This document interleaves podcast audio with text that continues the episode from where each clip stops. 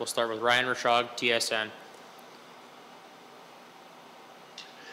Hey, Dave. Um, obviously, with it being the first game in quite a while, there were a lot of mistakes. So what did you rack up to, to rust tonight, and what did you rack up to kind of just five-star mistakes that uh, that shouldn't happen? Uh, just poor reads by some people. Poor puck play and poor reads led to grade A chances against, and you just give enough of them, they're going to capitalize. Um, power play had a few looks, and it's going to be their it's their first go through together. But just maybe analyze what you saw out there with that that first unit. Uh, a few looks, probably not as dangerous as you'd like to see it, but first uh, first look with Barrie on the point there, so we'll have a look at it, see if adjustments need to be made. But you have a few looks, but uh, you'd like to have a little more. Next question, Jason Gregor, TSN 1260. Obviously, five goals against isn't what you wanted in the first game. It's a quick turnaround.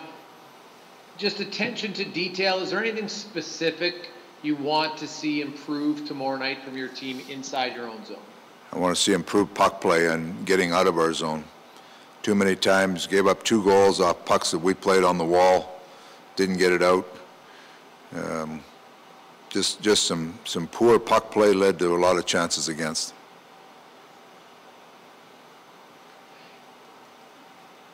Next question, Mark Spector, Sportsnet. I guess that would be the question for me, Dave, is, is it number of chances against or quality of chance against that you didn't like here? Probably both, but the quality, the quality of the ones that they scored on were, uh, those are ones you'd certainly, you, you got to find ways to defend better on those. Larsson made a poor uh, read on the first one. Cass made a poor read on the on the fifth one. Uh, Caleb Jones made a poor read on the one where uh, Yamamoto and and Draisaitl overskated the blue line. Those are just those are puck play, puck play errors compounded by poor reads for players, poor mistakes by players to lead in grade A chances against, and those are the ones. If we want to be a better team, a harder team to play against, those are the ones that have to come out of our game. Okay, so you spent camp making that point, and I think everyone came out of the playoffs last year and realized, look, we can score here, but we got to clean up our zone. Uh, and then they come out with a game like this. Does this make it easier to coach? Do you have a very receptive team at this point?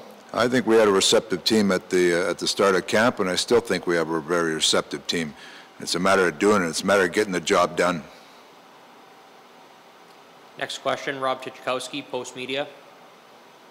Hi, Dave. When you're when you're looking at the, the, the, poor puck play as you describe it, do you think is that is that boiling down to decision making or is it uh, determination on the puck? Uh, probably a little bit of everything. It's execution, determination, it's uh, decision making, making the right play. Uh, there's a lot of factors that come into it, but you could probably you could find enough uh, enough in the game where what it does it just it doesn't allow you to get any kind of rhythm in your game, and you end up chasing the game. And you give up goals and chase the game. That's uh, that's not an ideal situation.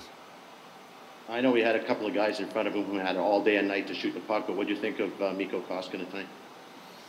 I uh, made some good saves, made some good saves, but you give up five, the whole team uh, has to take ownership of that.